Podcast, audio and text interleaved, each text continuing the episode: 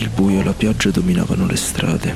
Gli occhi dei locali si spensero gradualmente, abbandonando la vita mondana e dando inizio al silenzio notturno. Tra la confusione del silenzio e le lacrime cadenti dal cielo vi scorgeva una luce modernamente attraente.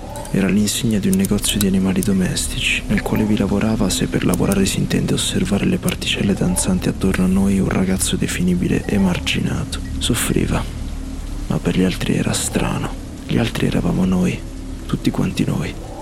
La nostra natura da bulletti di quartiere ci conduceva nella via dell'odio e dell'ignoranza, piuttosto che in quella della consapevolezza.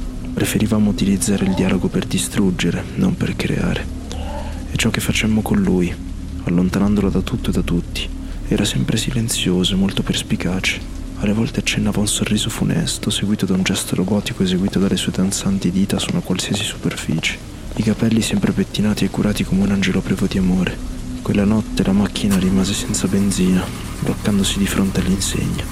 La luce proveniente direttamente da Blade Runner ci attirò al suo interno in cerca di un qualche segnale dall'universo. I buchi neri digitali non funzionavano, le lacrime divine si fecero più forti e il soffio eoliano divenne più glaciale. Corremmo dentro il negozio, abbandonando la nostra apparente salvezza sui sedili della macchina.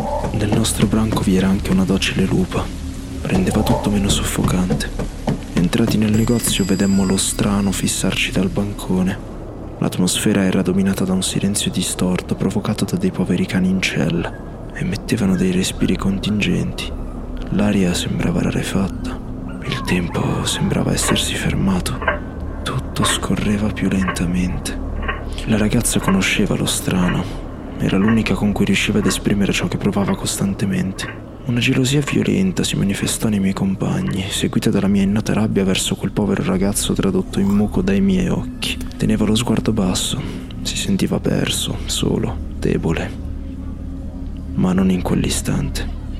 I nostri stessi insulti ci rendevano ciechi e disattenti. Lo strano rialzò lo sguardo, seguito da un insospettabile sorriso. Le luci iniziarono a piagnucolare. Un innocuo tasto venne accarezzato dallo strano. Entrambe le porte ci salutarono, divenendo rosse sangue lampeggianti. Le videocamere si addormentarono, una dopo l'altra.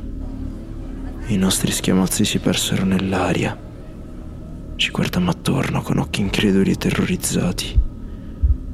Il silenzio si fece più torbido che mai.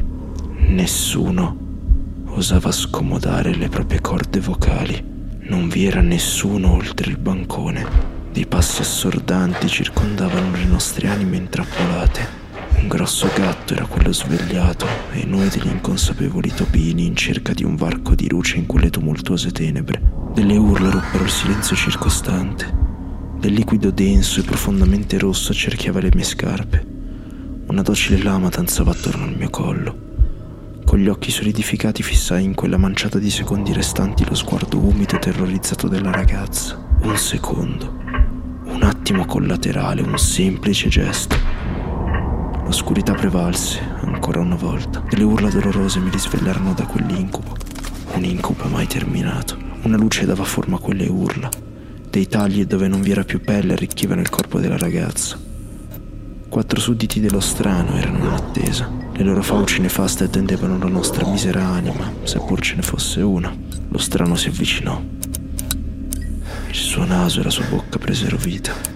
La sua lingua attraversò il mio viso, assaporandomi con sensualità.